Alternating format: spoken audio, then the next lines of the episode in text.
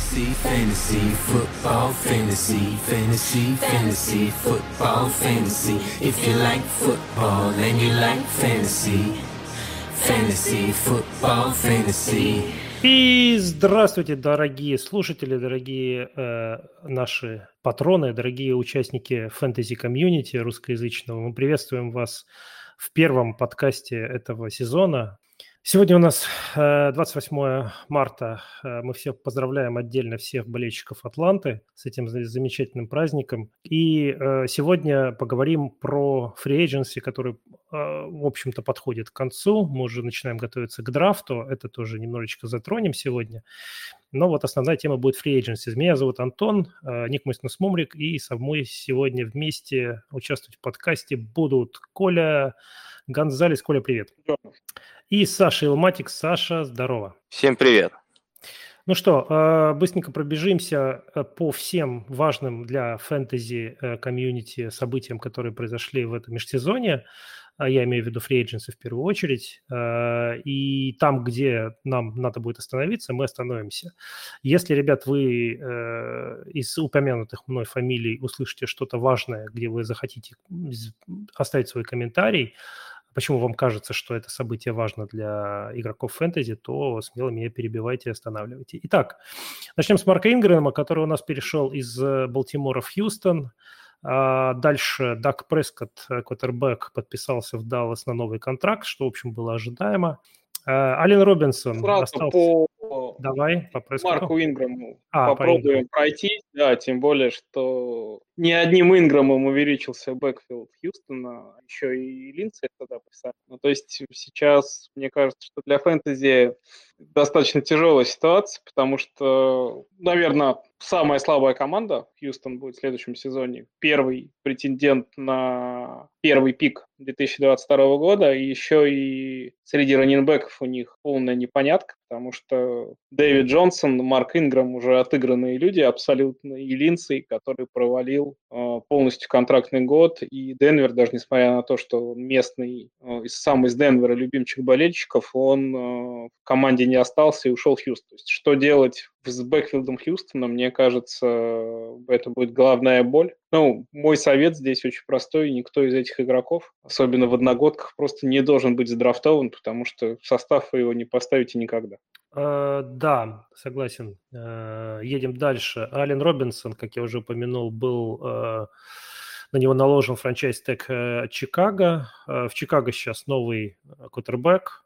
Энди Далтон. При этом э, еще не, не факт, что это последнее изменение на этой позиции в, в Чикаго в этом сезоне. Жаль, нету Леши Гриффица или Миши э, для того, чтобы спросить у них, что они думают по этому поводу. Ну вот, погнали. Ален... По поводу Алина Робинсона слухи ходят, что как бы есть вероятность его обмена. Правда, сейчас эти слухи подутихли, но вот еще там, перед стартом free agency многие всерьез обсуждали, что он франчайз-тег подписывает э, только для того, чтобы чтобы потом в результате его обменять. Ну, не, не знаю, насколько, насколько сейчас это уже будет возможно, но тем не менее такая информация была. Да не, обменяют они его уже, это ясно.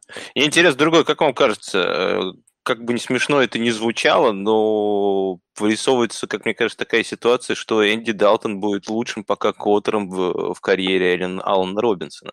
Согласны или нет? Там, потому что, считайте, у него был кто там, я забыл, Бортлс, и Фолс, и Трубицкий.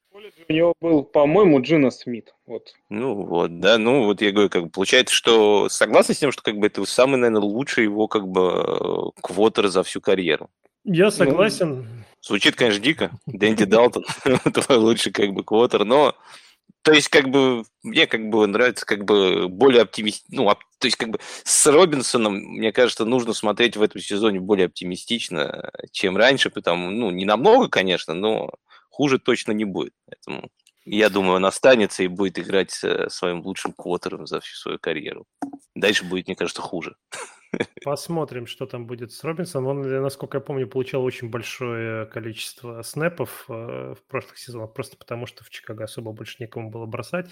А Энтони Миллер, по-моему, ушел из Чикаго, да? Напомните мне, пожалуйста, его больше нет в команде, правильно? Да его и так особо не было на поле. Там Муни как бы начал в конце сезона набирать как бы таргеты, но это все равно это Ну, просто я к тому, что я к тому, что если Чикаго никого не возьмет э, вторым Да, они взяли, ну, они взяли Дэмина Уильямса, который еще что-то может съесть, но тоже я не думаю, что это что-то такое. Поэтому, ну, как бы, Ален Робинсон хуже, чем раньше, точно не будет. У, у него конкуренции ну, особо деле, нет. Ну, конкуренции нет вообще. Да, Саша прав. У них еще и... Что у них? На тайтендах... Э... Не, ну тайтенды еще Джи... Кмет, как бы, на самом деле, он в прошлом году хорошо смотрелся в конце сезона. Ну, все это, все это такое. Ну, то есть у них, по сути, есть один ресивер и неплохой пасовый раненбэк. Все. Ну, я думаю, что свои 10-12 таргетов за игру он будет получать каждую игру.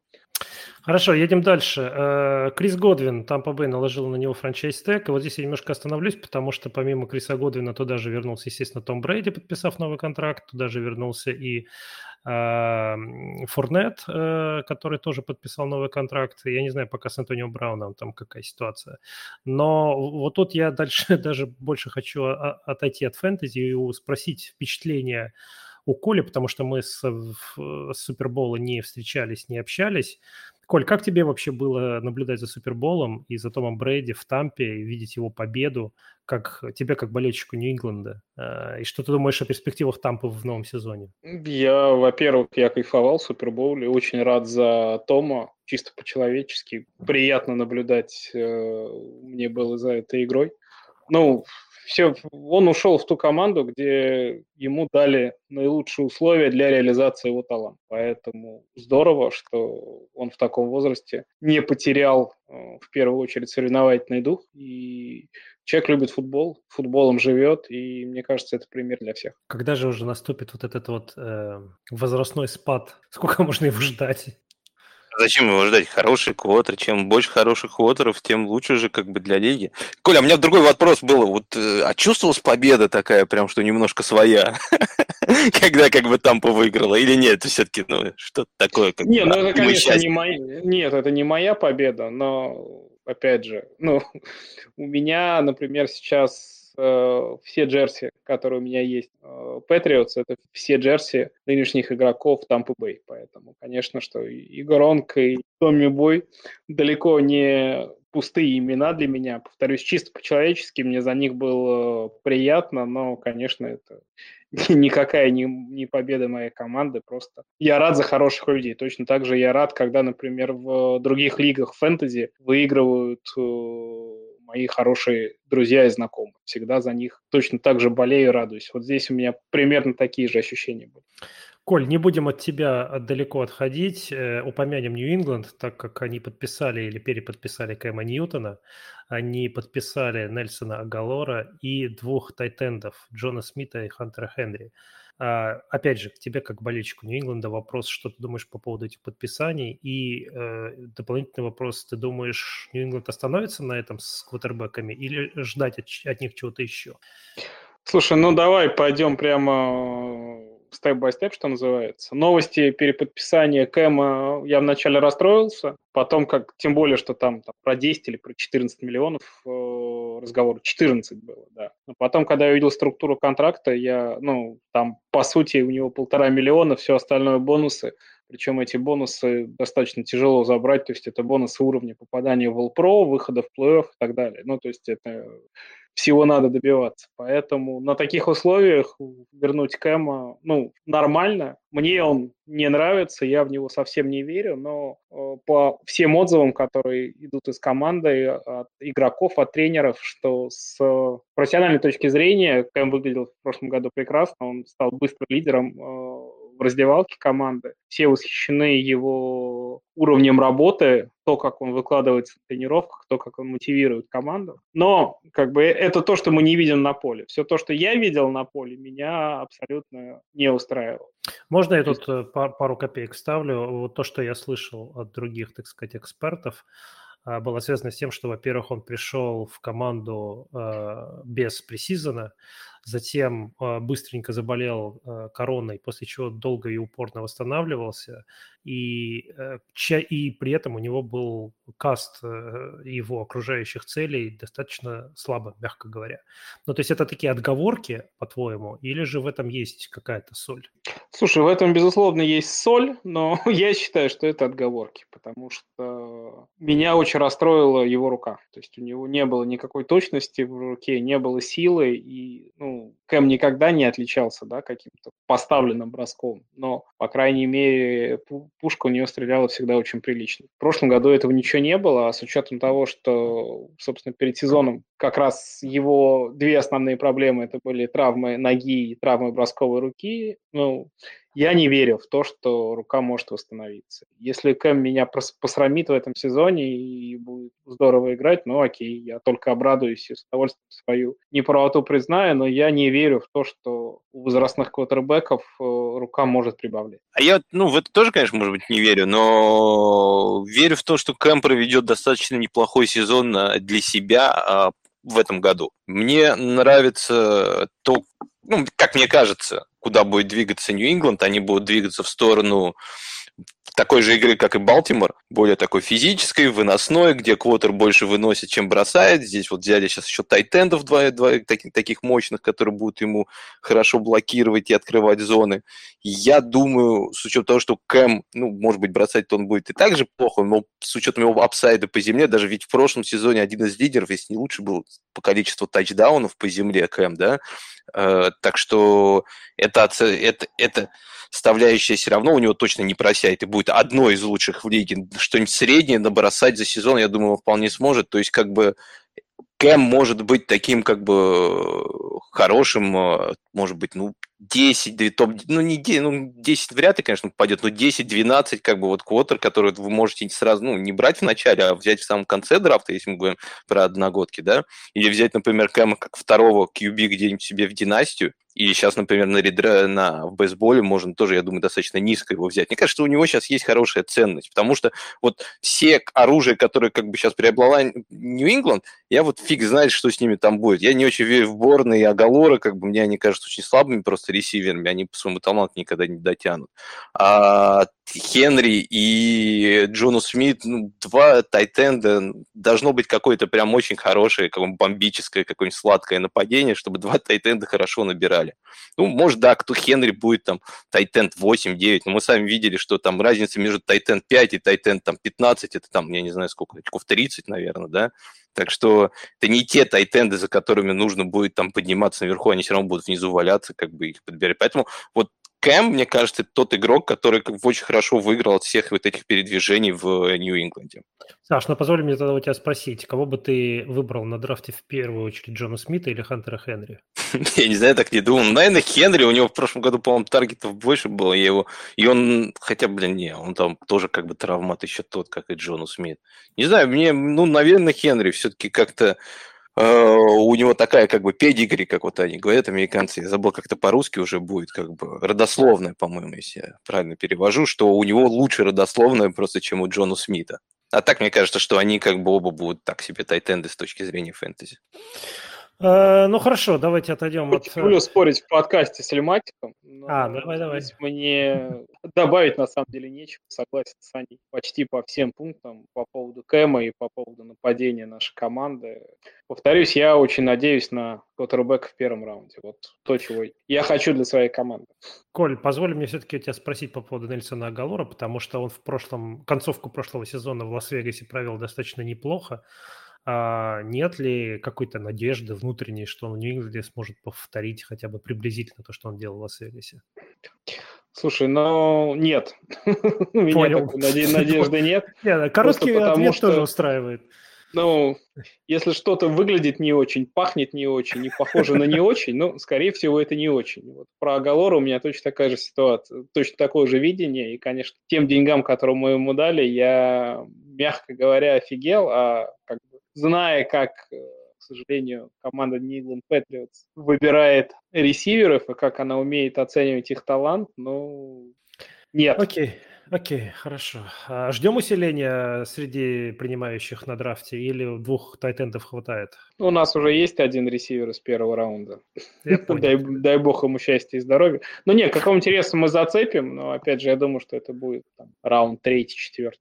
Ну, у вас и backfield такой себе, поэтому вот переподписали этого Уайта, Э, и там сейчас такой винегрет тоже, что вообще в Нью-Ингланде мне как-то вот совсем никого не хочется. Беков, Дамьян Харрис, Дамьян Харрис выглядит очень хорошо, но я опять же здесь соглашусь с Сашей, что есть upside running back ов Нью-Ингланда, он э, при Кэме, к сожалению, стремится к нулю, просто потому что все, все тачдауны ногами. Если будет играть Кэм, Кэма будет заносить там.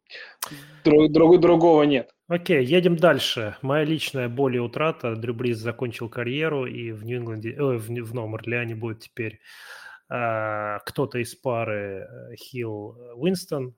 Но не будем о Новом Орлеане, потому что пока действительно пока еще ничего не известно. А следующий человек, о котором надо сказать, это Эрон Джонс, переподписавшийся в Гринбей на новый контракт, 4 года 48 лямов. Э, в прошлом сезоне он провел очень, очень солидно прошлый сезон.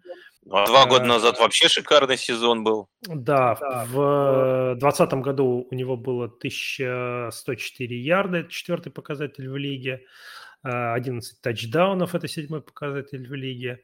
В общем, э, топовый. Да, топовый Антон, Антон, Антон, тут, тут надо смотреть на самом деле не на статистику Аарона Джонса, на самом деле. А нужно смотреть на статистику Джамала Уильямса, который сейчас э, уже не в команде, и который, если я правильно помню, с собой э, уйдя, как бы оставит, оставляет где-то порядка 100 с лишним 100 плюс выносов и 60, нет, не, да, 60 таргетов, по-моему, или 50 таргетов где-то у него было в прошлом году. Uh, то есть, как бы, гигантский, как бы, такую дыру, которую нужно будет как-то восполнять, потому что, ну, наверное, все согласитесь, что вряд ли мы увидим какие-то перестановки в, в игре Green Bay в следующем году, да, то есть, как бы, команда будет играть так же, будет, наверное, набирать такое же количество очков приблизительно. Даже вон по статистике Джонса более-менее видно, что, не считая тачдауна, там, как бы, последние 2-3 года у него статистика приблизительно одинаковая. И вот эти таргеты, они куда-то должны будут перейти, да, есть AJ Дилан, который, скорее всего, заберет э, вот эту часть выноса, которая была у Джамала Уильямса, но я просто из того, что видел и знаю, Дилан, по-моему, не самый лучший ловящий раннинбэк. Поэтому я думаю, что вот эти все таргеты, они как раз перейдут вот э, э к Джонсу. Да, есть вероятность, что он потеряет в тачдаунах какой-то upside, э, может быть, э, потому что на goal line е, может быть, будут Дилана больше использовать. Но если мы все, ну, там даже там, из 6, дайте 40 таргетов перейдут э, к Аарону Джонсу, из которых он сможет поймать там 20, да, и это уже как будет приличный э, плюс. Поэтому я думаю, что вот сейчас еще пока я вот, который смотрел ADP, я еще не видел, как там Аарон Джонс, он был там все время где-то после десятого где-то running back а. Сейчас, как мне кажется, что особенно после free agent Аарон Джонс имеет реальный upside на то, чтобы быть топ-5 э, running back ов следующего года. Потому что многие, которые, например, я видел э, ADP и, и видел э, представление других людей, что, например, тот Джонатана Тейлора, Джоша Джейкобс, они сейчас будут точно отваливаться еще ниже, да, как бы лететь. Мне кажется, что вот Аарон Джонс – это очень интересный раннер на следующий год, который стоит присмотреться. Давайте так спрошу. Две темы, как, которые мы вот обсуждали, и опять же, что-то странный подкаст у нас сегодня получается, потому что мать четко все говорит, я с ним согласен. У меня к вам вопрос, ребят. Вот в одногодках э, вы на, вы, на, вы на часах Камара или Аарон Джонс? Ой, снял с губ. Я только что хотел Сане этот вопрос задать. Ладно. А, я Камара, бы выбрал... не, я бы Камара взял бы все равно. А я бы задумался над Джонсом. А я бы взял Джонса, потому что, ну, весь upside э, Камары это были передачи, которые короткий, который, которыми его кормил Бриз, да, ну, checkdown ы, да, собственно. А что будет, когда в нападении будет Винстон или Хилл, ну, мне непонятно, непонятно. совсем. Ну, вот тут проблема, и нужно понимать, кто будет на самом деле, Винстон или Хилл. Если, мне кажется, если будет Винстон, то все будет в порядке у Камара. Ну, у него и так будет все нормально, я думаю, с точки зрения приемов. А вот э, с точки зрения апсайда, мне кажется, все-таки с, э, с Хилл может у него подбирать там тачдауны, и не, ну, голлайн как бы в первую очередь сможет отобрать. Поэтому если будет Винсон, то будет все нормально. Если будет Хилл, то, конечно, тут немножко все похуже. Ну, в любом случае мы с, э, совпадаем во мнении, что акции Аарона Джонса поползли вверх после его подписания, переподписания в Гринбей и ухода э, Джамала Уильямса. Кстати говоря, по поводу Джамала Уильямса ты упомянул, он получил, я таргетов не вижу, у него было 236 ярдов, 31 прием. А, это по воздуху и 505 ярдов по земле. А, давайте едем дальше тогда. Кори да, давай, может быть, нет, давай тогда сразу переедем туда вместе с э, Джамал Уильямсом, да, к, к, можем сразу передать слово Коле, его любимый раненбэк Деандре Свифт получил к себе, помимо того, что у него уже там Керриан Джонсон в этом году, то, что он остается, и э, он выздоровел будет весь сезон вместе с ним, еще к ним добавится третий раннер, который все оба ловящие раннеры, которые могут и третий даун играть, и лонг дистанс играть. Что думаешь, Коль, как бы насчет Свифта? Все-таки э, его projection как бы на следующий сезон упал с этим как бы подписанием или нет? Слушай, ну обсуждать э, Свифта я бы начал не с э, подписания Вильямса, а с подписания Гофа. И, ну, то есть нападение Детройта – это одна большая загадка для меня. Точно так же эта команда... Скорее. Ну, эта команда идет в очевидный rebuild, и я думаю, что они будут топ-3 топ-3 пик, опять же, после Хьюстона, примерно в этих числах. Получше, конечно, у них персонал посильнее, чем у Хьюстона, но, тем не менее, не сильно и не принципиально. Мы Поэтому... еще не знаем, что там за тренер, как бы, так что, знаешь, мне кажется, что, это... Конечно, можно... конечно. Ну, то есть, поэтому обсуждать э, перспективы Swift пока еще очень и очень рано, но естественно, что приход такого раннера, как Вильямс, особо как апсай, апсайда не дает. Но, опять же, здесь я считаю, что настоящий талант все равно свое возьмет, и как раннинбэк Свифт, ну, с Керрианом Джонсоном вообще все ясно, да, это, его наличие или отсутствие в команде не меняет ничего. Вильямс парень хороший, надежный, но ограниченный, поэтому все равно Свифт сильнее их обоих, и на поле он свое все равно получит. Но надо здесь надо говорить в первую очередь про нападение, а ну, здесь пока мы не знаем ничего. Ну, да, я тоже согласен, мы не знаем ничего. Скорее всего, единственное, что мы знаем, что он будет плохим, и они будут все время отыгрываться, и, скорее всего, по земле будут играть мало. И здесь важно будет, кто больше будет принимать, мне кажется, у Детройта. Вот э, ты говоришь, что как бы Керри он не такой важный, а на самом деле по статистике прошлого сезона, вот когда он играл, не лечился, да, на третьих даунах, на пасовой комбинации он выходил не реже Свифта. У них там, ну, рейшо приблизительно одинаковое было. И здесь вот, мне кажется, в Детройте будет очень важно, кто будет все-таки все-таки вот этим э, long distance, как бы, на long distance как бы играть раненбеком, кто будет на третьих даунах выходить, ну вот э, кто вот эти two minutes, four minutes дрилы как бы будут больше как бы какого раннера будут использовать, кому будут доверять. Потому что у Свифта тоже, помните, в прошлом году были несколько таких э, фам дропов очень таких неприятных. Один там в тачдаун он не поймал на последней минуте, когда... Это была первая игра его на первой неделе. И опять же... Ну, не на первой, там, Да, это в первой неделе, Саш, не спорь со мной. Ну, ладно. Первая неделя была, прям первая игра его. В НФЛ, они с Чикаго, по-моему, играли. Да, с Чикаго. Э, посмотрим. Я думаю, что, опять же, Swift на драфтах припадет, очевидно, и за счет этого с хорошим value можно взять очень сильного раненбека. Ну, а как думаете, э, знаете, кто мне, как мне кажется, вот в Детройте, э, тоже как бы команда, я думаю, как и Хьюстон, тут нужно будет стараться от нее подальше держаться. Вот есть игрок, который вот мне на самом деле очень нравится на этот фэнтези-сезон. Как вы думаете, это кто? Айтен. Кто это? Да, это ресивер, которого в пятом раунде Не-не-не-не-не. Нет, Не-не-не-не. Антон правильно сказал. Ти Джей Хокинсон. Мне кажется, Хокинсон может выдать очень такой шикарный год в этом году. У него ну, послушайте, особо... у них ушли и Голоды, и Марвин Джонс. Э, я вообще не понимаю, кто там будет из ресиверов пока ловить, честно говоря. Хотя они вроде как по заявлениям не особо в пас собираются играть. Ну так, звучит, поэтому такое. Ну, там еще остались же, по-моему, ресиверы на рынке свободных агентов. Ну, да, и на драфте тоже. Слушай, но э, по поводу раненбеков, вот у меня к тебе такой вопрос тогда. Вот, окей, хорошо, есть э, Джамал Уильямс, есть Кириан Джонсон, о котором ты упомянул, есть Деандре Свифт. Кто из них, по-твоему, имеет больше шанс выстрелить в этом году? Бо- э, выше своего АДП, скажем так, сильно выше? У кого шансы наилучшие из этой троицы? Ой, честно говоря, так э, выше своего АДП, ну, наверное, Кириона, потому что его вообще не будет никто брать на драфте, а он там хоть что-то наберет, так что это будет, наверное, выше, но ну, не мне знаю, кажется, мне сложно сказать. Мне ну, кажется, вот тоже, а вот я бы не был так уверен в этом. Вот потому что ты имеешь в виду, что обыграть свой АДП, что значит просто будет более как бы ценен, да? да. А Свифт может уйти на самом... Свифт просто изначально сейчас ценится очень высоко. Это вот как Джонатан Тейлор, э, Деандре Свифт, я не очень понимаю, почему во многих ADP они так высоко стоят до сих пор. И просто ему будет обыграть свою позицию достаточно тяжело, потому что изначально он уже высоко посажен, ему, чтобы там нужно будет ее обыгрывать, это нужно очень прилично как бы забрать себе весь этот backfield. Поэтому, не знаю, тут, тут, ну, наверное, тогда Джамал Уильямс пусть будет посередине.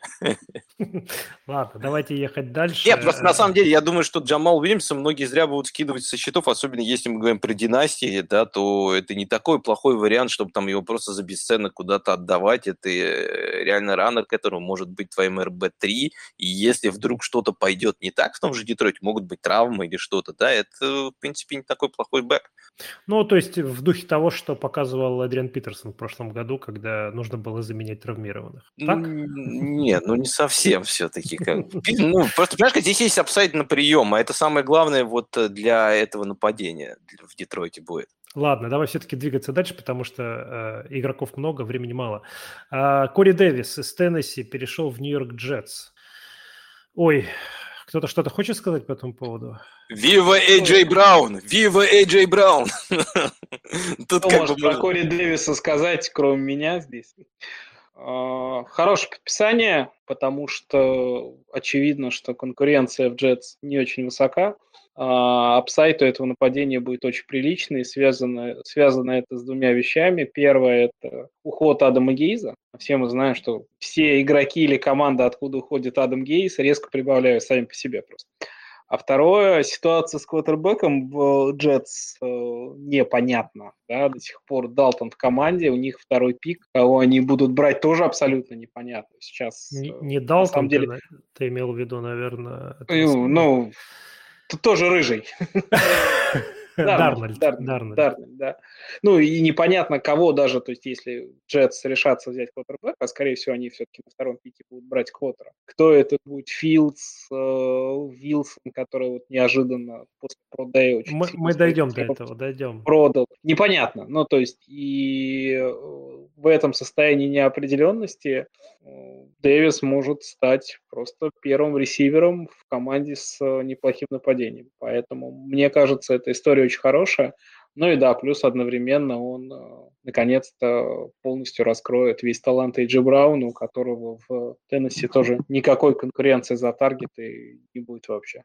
А, акции Мимза, новичка, новичка прошлого драфта, как оцениваете в связи с этим? Ну, это очень шикарно, я думаю. Ну, мы его на поле видели. Слипер такой. Видели, ну, видели, он хорошо играл. Мне вот очень понравилось его, как он играл, и в первой же игре он получил, по-моему, 9 таргетов, хоть поймал, по-моему, 5 или 4, как бы, но он... А, Отличный э, ресивер, шикарный, меньше 50 кейчеров. Не, ну ты бы видел, нет, ты Очень. бы видел какие-то... Не, ну ты видел, кто ему бросал, как бы, и какие были броски, как бы, там, ты странные очень были, как бы, вообще розыгрыши, если честно. Но неважно. Э, мне Мимс э, по концу прошлого сезона очень понравился. Мне кажется, это достаточно такой слипер. Я вот, например, Кури Дэвис в следующем году э, не стал бы брать, потому что я думаю, он опять же будет уходить очень высоко. А вот Мимс, я думаю, это из категории вот тоже сейчас династийных, если кто-то вот э, может, как бы, мне кажется, это интересный очень такой баргейн, как бы ты можешь его взять не за небольшую, как бы, плату. А Майк... ресивер достаточно интересный. А вот, ну, плюс еще добавить то, что Теннесси потеряли 190 таргетов за это межсезонье. Помимо просто еще перехода Кори Дэвиса, они решились Джону Смита и Адама Хамфриса. И там, э, да, они добавили Джоша Рейнольдса, которого там было 50 приемов как бы в прошлом году за Рэмс ну, это еще все равно 100, 140 свободных таргетов оставит. Это еще при том, что э, в прошлом году это одна из самых медленных команд была. То есть, как бы у них самый слабый пейс был, как бы они меньше всего плеев играли, потому что много играют по земле. А, в этом году, конечно, тоже вряд ли может что-то изменится в этом плане, но уже как бы есть куча как бы таргетов, как бы есть куча как бы возможностей их увеличить за счет только скорости игры. И вот, конечно, в этом э, понимании AJ Браун, я думаю, в следующем году может быть прям топ-5 ресиверов даже если вот. Ну, потому как сейчас складывается ситуация, как все это выглядит, вот, конечно, выглядит очень сладко. Хорошо, понятно с Джетс, что ничего не понятно, потому что ждем все равно решения по квотербеку.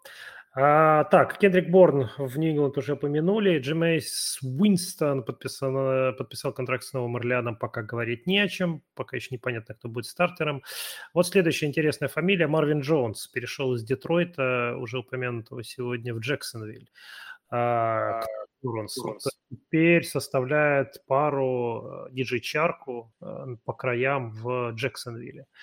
А, Коль, давай я тебя спрошу, Марвин Джонс э, улучшил свои фэнтези акции после перехода в Джексонвилл из Детройта или ухудшил? Слушай, ну там еще и Лавис Кашино есть, поэтому... Ой, я про него не, не, не, не, не знаю, я не вижу каких-то особых акций у Марвина Джонса, ну, такой спорадический ресивер, который регулярно выдавал игры с четырьмя тачдаунами, а потом две-три игры он просто по нулям. Поэтому ну, ветеран-ресивер в одногодках будет уходить в девятом, девятом, десятом, десятом раунде. Поэтому знаешь, я, я, Коля, я в прошлом году его у нас в династии в ФФ э, выменял Марвина Джонса у счастья, по-моему, за второй раунд. Я, в принципе, думал, что ну будет такой, ну, его все расписывались, ну, там, если по статистике смотреть, то он где-то там в VR2 на грани был, да, я все его брал, как чтобы это был мой там VR3, VR4. Так в итоге, на самом деле, я тебе скажу, что он даже этих оправданий особо моих не, не оправдал. И я не знаю, что станет лучше в, в Джексонвилле. Я вот знаете, что слышал про, про Марвина Джонса э, в Детройте. Говорят, что он очень хороший лидер и э, очень хороший как бы человек в том смысле, что он умеет вот locker room, такой дядька прям, который может э, помочь, рассказать, объяснить.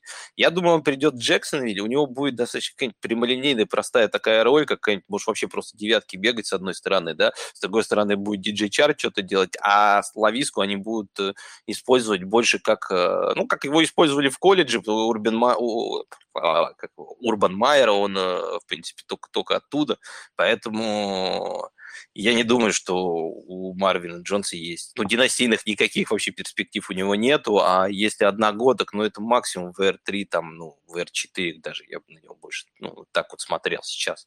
Ладно, а, две фамилии. Джон Браун перешел из Баффала в Лас-Вегас, на его место в Баффало пришел Эммануэль Сандерс э, из Нового Орлеана. Не думаю, что это сильно релевантные, особенно для одногодок, э, мувы, если вы не считаете иначе выскажитесь. Э, если нет, едем дальше. Эйджей Грин перешел из Цинциннати в Аризону. Вот тут э, я понимаю, что на Эджи Грина все давно поставили крест, но вот это вот э, этот переход как-то, с вашей точки зрения, может повлиять на продуктивность Хопкинса? Нет, на Хопкинса она никак повлияет. Мне кажется, что этот переход – это очень хорошая новость для Кристиана Кирка, потому что, наконец, его перестанут насиловать и ставить на край, где он постоянно не может ничего сделать с корнером, который больше него, он не может ни от него не оторваться, он не может ни от него не убежать. Поэтому его наконец-то больше будут переводить теперь в слот, и я думаю, это должно пойти ему на пользу. И, ну и плюс Грин, как Грин, мне кажется, как игрок он закончен. О нем уже, как, как и Марвин Джонсе, можно говорить, это как живой памятник, который будет просто стоять и о себе напоминать. Ну, как в R4, может быть, в какие-то лиги, как бы, если вам нужно что-то там на какие-то недели, как бы вот взять его и там молиться. А так вот это, я думаю, Кирк это вот э, тот человек, который может выиграть от этого. Слушай, ну Кирка проблема была не в том, что его, ну в смысле не, не, не в том, что он э, был единственный, кого они могли поставить на край, а в том, что там есть Ларри, которого по-прежнему в прошлом сезоне тоже использовали в слоте. То есть ему нужно дождаться выхода на пенсию Ларри Фиджеральда, разве нет? Ну, водный агент до сих пор. Да, его же не подписали. А, окей, хорошо. Если он действительно повесит пуцы на глупость, я просто не Не, ну, понимаешь, я думаю, я думаю, еще тоже как бы, скорее всего, все-таки Ларри, я думаю, еще пока неизвестно, он еще ничего не объявил. Э, он может и вернется еще даже, если на год. Я не думаю, что его уже будут использовать как в прошлом, я уж не говорю про позапрошлые года. Он, опять же, точно такой же будет памятник, как бы человек, как бы лидер раздевалки и ну, я не думаю, что он будет отъедать много таргетов. Э. Причем это, опять же, мы еще говорим про Аризону, потому что Аризона – это команда, которая чаще всего играет с четырьмя, у них построение с четырьмя ресиверами, они часто это делают. Они самое быстрое как бы нападение в НФЛ, которое больше всего play ев играет. То есть объем там и так есть большой, даже на, чтобы прокормить э, четырех ресиверов. А если, если у тебя такие, если среди них еще два как бы таких ветерана, как Эйджей Грин и Ларри Фицджеральд, то это вообще без проблем. Хорошо. Э, следующих двух игроков я бы хотел чуть-чуть объединить. Я понимаю, что это неравнозначные движения, но тем не менее. Марлон Мак получил новый контракт, контракт в Индианаполисе, а вот Кенниан Дрейк перешел из Аризоны в Лас-Вегас. В связи с этим вопрос. Чей backfield, на ваш взгляд, вот, Саша, ты об этом хотел пообщаться, а, является более дурацким в этом сезоне? А, Лас-Вегас, Джош Джейкобс, Кенниан Дрейк – а Индианаполис, естественно, Джонатан Тейлор, Марлон Мак, и, по-моему, там еще третий-то тоже остался. Нахим Хайнс остался? Хайнс и Уилкинс да, да, остался. Там четверо, на самом деле. Джордан Уилкинс в прошлом году тоже играл. Как Давайте я скажу по Индианаполису очень коротко. Статистика для Марлона Мака, она, к сожалению, пугающая. Ни один раненбэк после разрыва Ахиллова сухожилия на свой уровень даже близко не возвращался. Ни один. Ну, медицина не стоит на месте. Мы будем надеяться, что Марлон Мак станет первым таким раненбеком, но цифры история говорят далеко не в его пользу, поэтому в целом я не вижу, что э, я не вижу, как, каким образом Мак может угрожать Тейлору. Там действительно есть Хайнс, который неплохо в прошлом году отыграл в первую очередь на третьих даунах, и эту роль он дальше будет исполнять, а основным бегущим там будет, там будет Джонатан Тейлор. А по Кеннину Дрейку у нас фанат Дрейка и в музыке, и в футболе. Вот есть в подкасте, он нам расскажет. Ну, в музыке мне как раз Дрейк не очень нравится. Насчет э, Марла Мака, в принципе, с Коли с одной стороны согласен, но с другой стороны я тоже, понятное дело, что не верю, что Мэлен Мак может вернуться на свой уровень, показать что-то, но засрать как бы Джонатан Тейлору немного год он может. Потому что, я сейчас от Тейлора ожидание, что это будет топ-5 раннинг э, Я видел некоторые моки, видел АДП, где он там э, уходит очень-очень высоко. И мне... Ты, вот, ты не согласен, я понимаю? Да, вот если брать, понимаешь, как бы я не вижу у него такого апсайда на топ-5, вот раненбеков. Вот у Арана Джонса вижу, у него, мне кажется, это ну, очень тяжело. Плюс еще это Фрэнк Райх, он любитель комитетов. Он в прошлом году поначалу тоже почему-то Тейлору не очень доверял, в конце у Тейлора пошло. Ну, я до конца тоже это еще не, не анализировал, но из того, что видел, мне кажется, это э, тяжело будет вот, вот с этим как бы подходом тренерского штаба э, стать прям топ-5 раненбеком. А сейчас вот это то, куда как бы Тейлора все э, пихают. А если говорить про Дрейка с Джейкобсом, немножко другая ситуация. Знаете, мне эта ситуация напоминает э, ухудшенную версию Кливленд Браунс там э, год назад. Типа вот э, Ник Чаб и Карим Хант, вот э, Джордж Джейкобс и Кенниан Дрейк. Это вот такая же почти пара, да, как бы, но просто похуже. Э, ну, получится у них так, как у Кливленда, я не, ну, с трудом верится, что у них так, так же получится, как у Кливленда, потому что, ну, как мы знаем, Джордж Джейкобс неплохой раннер, но это не Ник Чап. А, Кеннин Дрейк, в принципе, неплохой тоже э, раннинбэк, но, опять же, не Карим Хан. И у них не, не Кевин Стефанский, как бы, тренер, который выносит постоянно, как бы, по земле. А, линии, которые они почему-то решили как бы ресетнуть прямо сейчас, как бы, ну, тоже странное решение. Поэтому ох, тяжело будет вот с этими игроками Понятное дело, что мы ближе к драфту будем э, понимать, э, что и как тренеры их видят, потому что вот Кенни Дрейк недавно его спрашивали, э, было интервью, когда он приехал в Лас-Вегас, он говорил, что почему я выбрал Вегас, потому что я общался с Груденом, он сказал, что он был, он, он был больше всего заинтересован во мне, он мне объяснил, как он меня будет использовать, что я буду там не просто раннером, а я буду оружием, ну, по типу вот как Лин Баудена, как бы, я как понимаю, они хотели использовать в прошлом году, вот Дрейка как так же хотят, как я понимаю, ну, по крайней мере, он так говорил, что его так видит э, тренер, но, честно говоря, ему дали 11 миллионов. Это 13-й, по-моему, или 12-й раненбэк сейчас. Это очень большие деньги. Это мне просто я не представляю, как можно дать столько денег раннеру и потом его не использовать. Ему дали 11 миллионов на два года. Нет, по-моему, 11 он... Да? Да. Там, там по-моему, не 11, а 13, и он, по-моему, 11 как раз 11, 11 с половиной на два года у него контракт с возможностью быть на 13. Ну, окей, ладно, ну неважно, на два даже года, но все равно большие деньги для раннера. И это не те деньги, которые платят человеку, чтобы просто пришел и быть, например, Девином Букером как бы в прошлого года. То есть Джо ну... Джексон по-любому просяет, а вот что будет с Дрейком, это вообще нереально. Потому что, как бы, это вот аналогия для меня, это вот как Чаб и Хан, только ухудшенная их версия. Если Чаб там все время ходил в первом раунде, как бы, да, Хан там в прошлом году в шестом, то здесь вот, когда этих двух соединишь, я думаю, там один из них свалится где-нибудь в третий, как бы, а другой свалится еще ниже, как бы, там, ну, ну, ну, здесь я опять же и в третий раз скажу, что я полностью согласен с Сашей. Вообще то, что делает Лас-Вегас, мне абсолютно непонятно. И Груден, и ник- никаким образом себя не показывает. А как генеральный менеджер Майк Майок, ну, мне кажется, это сейчас один из самых слабых менеджеров. Просто все те move ы с точки зрения персонала, которые они сделали, они не выстрелили вообще.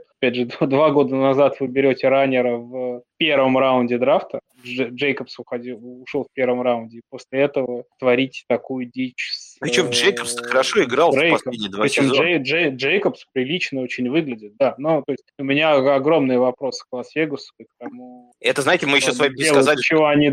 Да, извини, я просто хотел добавить, что там мы вот так говорим просто еще про Дрейка только и э, Джейкобса, а вы не забывайте, что там еще есть э, Ришар, которому тоже дали денег нормально в прошлом году, как бы это, ну, не понимаю. Вот правда, как Коля сказал, то, что взяли Мэйка, по идее, человек, который как бы гуру драфтов, и где мы, что мы видим? Почти везде как бы со всеми обосрались, даже с ресиверами в прошлом году обосрались, первыми брали Реса.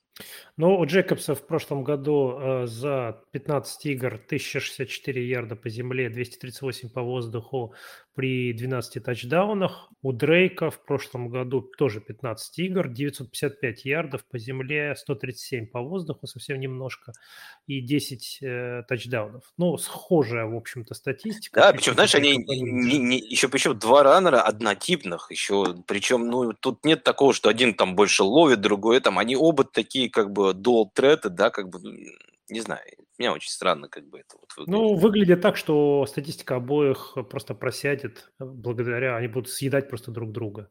Кто-то будет чуть лучше, но насколько лучше? Скорее всего, не намного. Как-то так. Ну да, ну что, давай дальше. дальше. Давай едем дальше. Значит, э, так. Э, Кертис Сэмюэль у нас перешел из Каролины в Вашингтон. Три года 34 миллиона получил с половиной. А Не один он пришел в Вашингтон, он еще, еще и Райан Фицпатрик. Давайте тогда уж вместе да, объединим тогда да, изменения да, просто изменения. в Вашингтоне.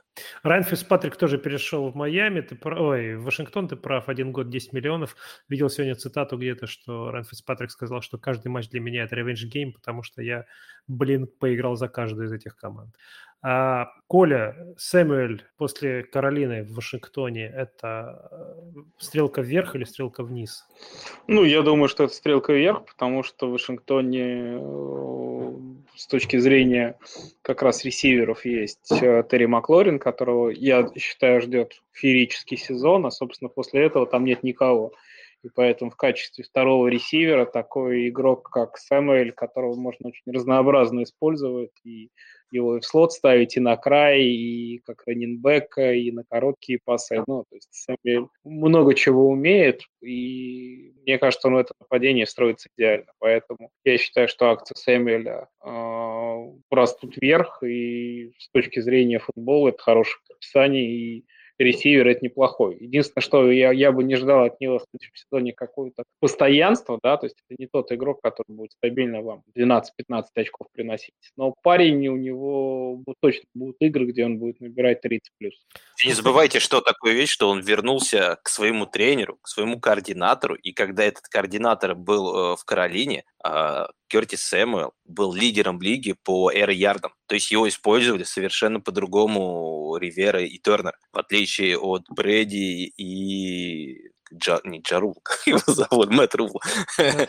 Да, вот. И э, эти использовали его больше как бы как э, оружие какое-то, он там и на выносе, и на коротких, и на снутах как бы бегал, как бы и свипы делал, а вот у, у Торнера это был больше как диптет ресивер, он так убегал, э, единственное, что как бы он играл с Кайло Алленом, это был ну, очень плохой квотер, который до него почти никогда не добрался, поэтому мне вот будет очень интересно посмотреть э, на их ре реюнион в Вашингтоне, и вот, ну да, как бы вот, как Коля сказал, я тоже с ним согласен, что Терри, наверное, ждет шикарный сезон. Поэтому у меня есть вопрос к Антону, который меня этим вопросом донимал весь прошлый год.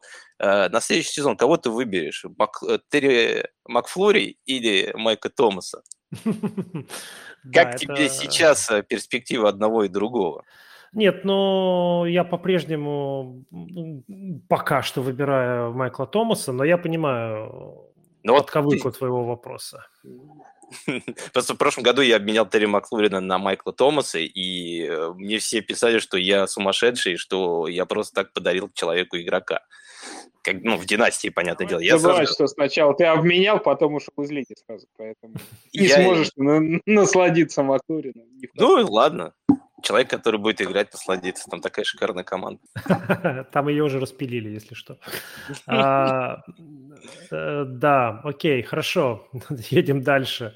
А, Джаред Кук э, из, из, из Нового Орлеана перешел в LA Chargers.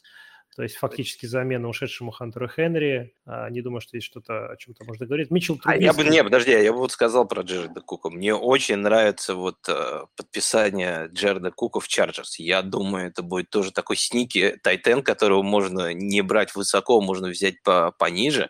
И я думаю, его во-первых, как бы с учетом того, что в Chargers и так освободилось достаточно много э, таргетов после ухода Хенри, как бы ему 90 таргетов, это выше крыши, как бы, а его главная функция будет э, это red zone. Ну, я думаю, Антон лучше даже нас знает это, потому что Джаред Кук, у него самый большой был target share э, в Новом Орлеане в, э, в эндзоне, у него был там 45 почти процентов. И я думаю, вот для и при этом ловил Ча... он мало. Да, он ловил. Ну, что поделать, как бы. Но, э, в общем, я имею в виду, что, мне кажется, для Chargers это будет очень хорошее, но еще одно дополнительное оружие, э, к которому стоит присмотреться. И, ну, понятное дело, невысоко убрать. Саша, очень да. много ошибок ты сделал в имени Дональд Перхам. Именно он будет основным тайтендом Chargers. Не Пангую вам, что это будет как раз тот очередной tight end, который как э, Воллер или вот Пархам? Логан, Логан, То, Логан Томас в прошлом году из Вашингтона. Это вот тот следующий tight end, который возникнет из ниоткуда, и по итогам сезона это будет топ-10 tight end. Его Знаешь, фамилия, Дональд, говоря, его фамилия Дональд Пархам. Запиши, пожалуйста, они да, а, Коля, я а очень хорошо знаю эту фамилию. Не, просто я, я ты помню Дэрил Пархам, потому что он играл в XFL. Я почти все игры его там смотрел. С его приходом в НФЛ мало что изменилось. Поэтому, ну, я видел его руки там, видел тут. Я не верю, что он сможет составлять э, конкуренцию к Это, Джерард кстати Фок. говоря, во второй раз я уже слышу об этом игроке.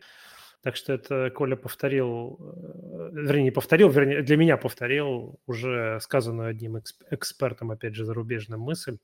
Э, правда, она была сказана, по-моему, до перехода Джареда Кука. Ну да ладно.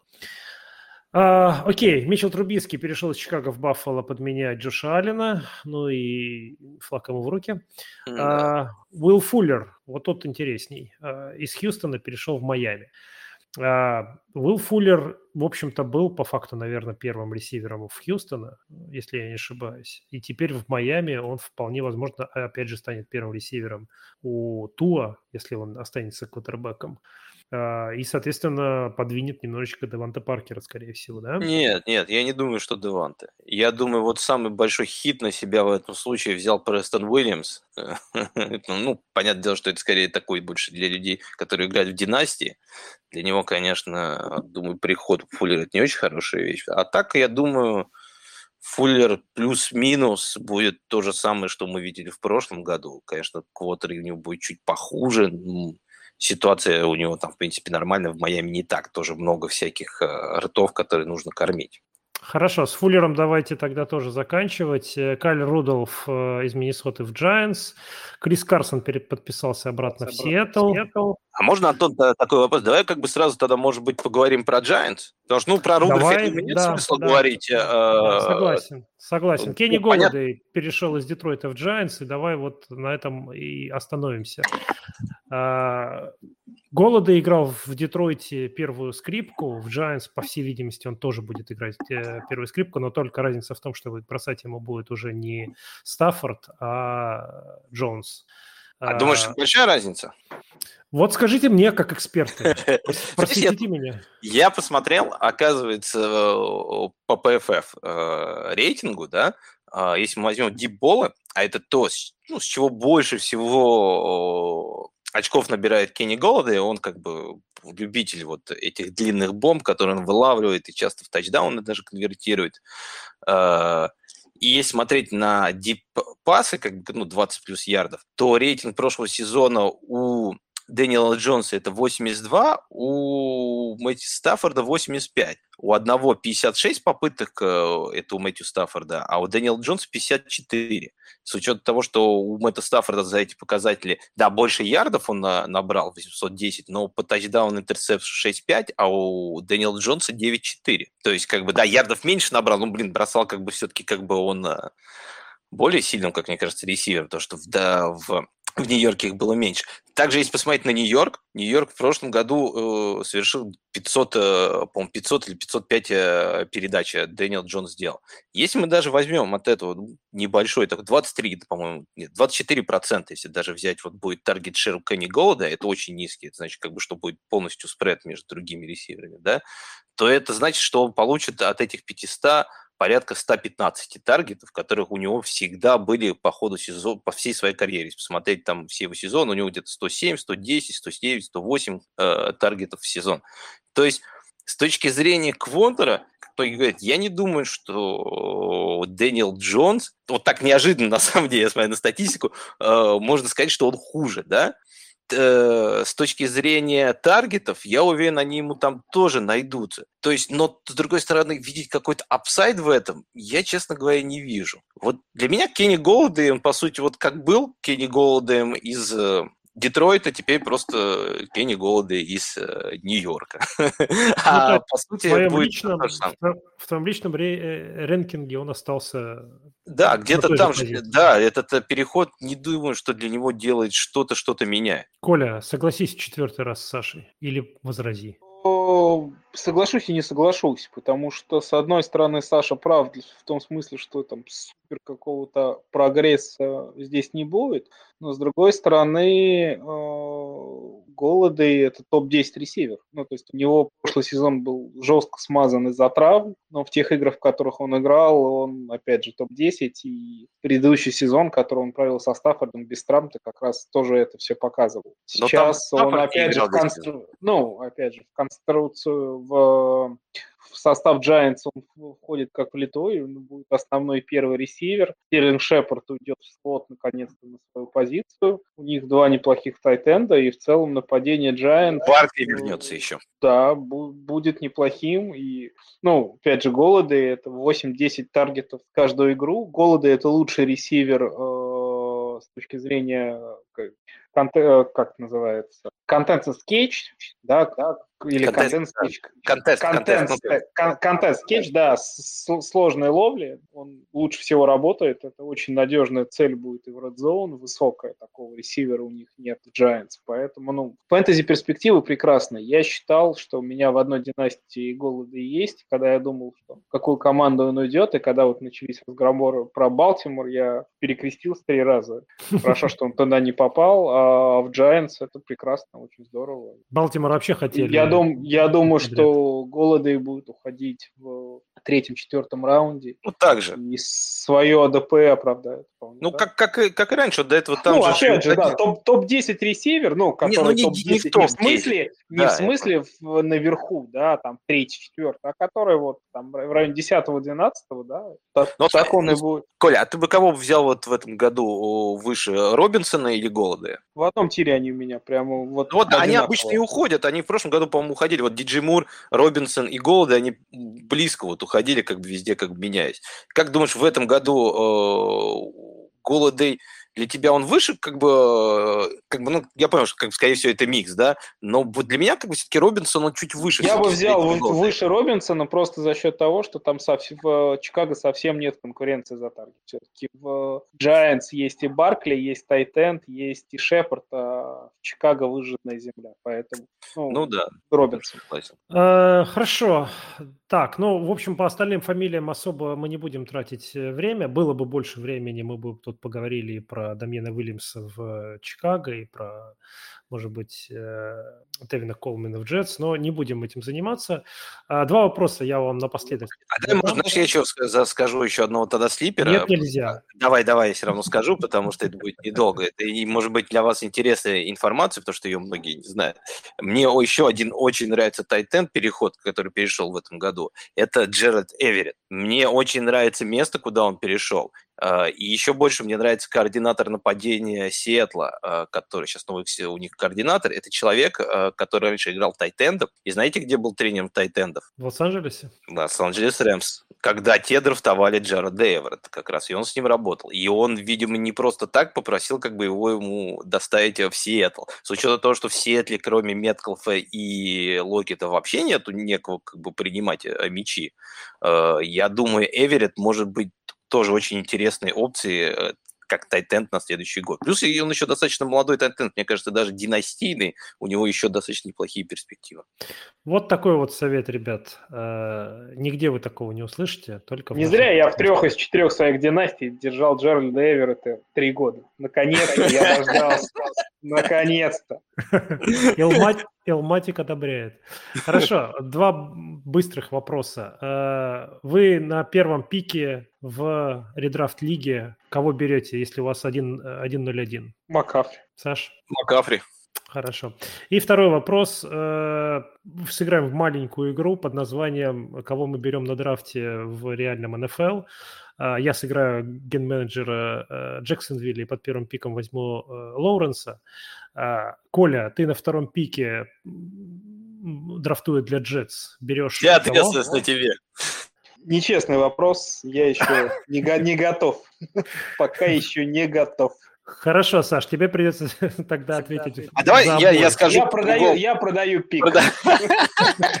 Как в фильме Draft Day продаю пик за три вторых раунда. Ты как в фильме Draft Day, э, когда там этот ген-менеджер Джексонвилля его продал. Да-да-да, за, за три вторых раунда. Да-да-да. Знаете, я бы скажу другую такую вещь, которую, вот если мы возьмем сейчас статистику вот реального НФЛ и реальных драфтов за последние там 5-7 лет, то увидим, что в первом раунде э, очень редко и почти, ну, в последние, я говорю, 5-7 лет, по-моему, никто не угадывал с квотерами. Я, я имею в виду вот про генеральных менеджеров в НФЛ, людям, которые платят миллионы, многомиллионные э, зарплаты, и те делают какие-то ну, нереально как бы э, большие ошибки, которые сказываются очень сильно, и вот которые мы сейчас видим. То есть я что хочу сказать, что вот тот же Джастин Херберт в прошлом году, никто в него не верил, никто не думал, что вот так вот выстрелит. И, я для себя уже понял, что вот э, если генеральные менеджеры, которым платят в этих клубах э, кучу денег, они не могут определиться и выбрать нормального э, квотера, то нам, сидя здесь, это сделать совершенно нереально. Это просто тычок пальцев в небо. Поэтому я бы вот э, здесь э, ткнул пальцем в небо, взял бы Филса только потому, что он по земле бегает больше, чем Зак Уилсон. Но и Зак Уилсон я вообще не видел, а Филса я видел. Зака Уилсона, кстати, говорят, продей был, прошел очень сильно, и он многих впечатлил. Возможно, ну, да я говорю, как бы здесь это, это такая как бы крупица, которую можно собирать и все равно ничего не собрать, как бы, ну, не, картинку тогда, как бы, поэтому... Берите Ребят. просто, если есть у вас как бы, есть у вас как бы э, редраф, ой, если есть династия, особенно суперфлекс, просто майните, супер, майните квотеров, неважно каких, они, никто в них все равно не разбирается, и если они говорят вам, что это басты, как бы, даже если это мы говорим, все равно майните, потому что в них никто не разбирается, и, может быть, вам повезет, как с Хербертом, многим повезло в прошлом году. Окей, э, ребят, слушатели наши уважаемые, э, вы нас простите, мы делаем первый подкаст в сезоне, мы немножко не в форме, но мы обязательно себя в тонус приведем и к Это драфту... ты не в форме, я в форме вообще сумасшедший. А, окей, хорошо, буду за так себя что, говорить. Да, за себя да. говорить. В общем, к драфту ждите от нас дополнительного контента, есть новые идеи э, тут у наших участников, так что мы будем пытаться вас заинтересовать новинками в этом сезоне. А, оставайтесь с нами, подписывайтесь на подкаст. Кто этого еще до сих пор по какой-то причине не сделал, становитесь нашим патроном. Это тоже сделать не так сложно. И будете получать дополнительный контент в э, телеграм-чатике для патронов. Ну, в общем, you know the drill. Всем спасибо за внимание и до новых встреч. Всем пока. Пока-пока.